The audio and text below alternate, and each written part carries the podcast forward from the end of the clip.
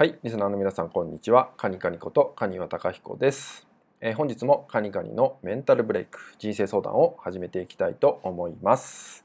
えー、今回のご相談はですね、えー、自分の使命を知りたいっていうねご相談になります。え実はですね、こういうご相談って非常に多いんですね。自分の使命、自分のできることを知りたいっていうねご相談とかご質問ってとても多いんですけど、えなぜこれを知りたいのかっていうのがねまず聞きたいとこかなと思います。なんで自分の使命を、え知りたいのか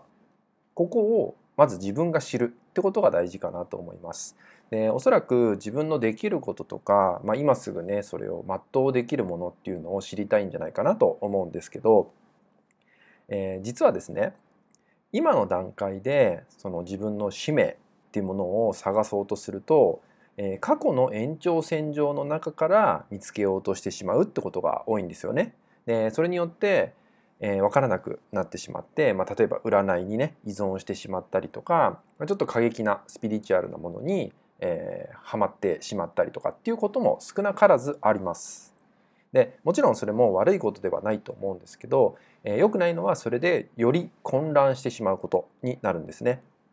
で大事なのは同じことを繰り返さないってことだと思うので、えー、まずね自分の使命を知る。まあちょっと簡単に言うと今自分ができることを知っていくっていうことで大事なのっていうのは、えー、新しいことをチャレンジするってことなんじゃないかなと思うんですよね。まだやったことのないことをやってみる、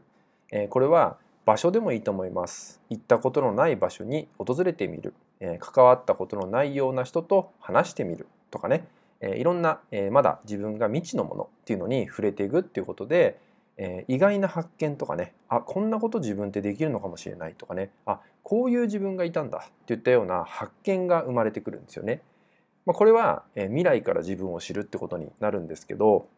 え自分の知らなかったことに触れるってことをすると、え本当に意外な発見になって自分のやりたいことなんかもですね、え見つかってくることがあります。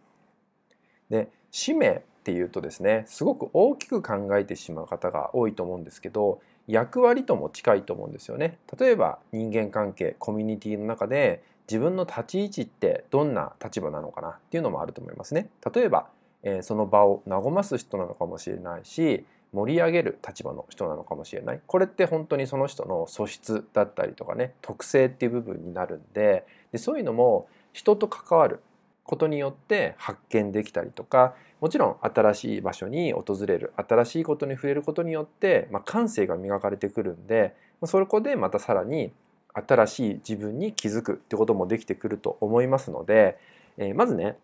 現段階で、えー、自分を知りたい自分の使命を見つけたいって方は一回そこで立ち止まっていただいて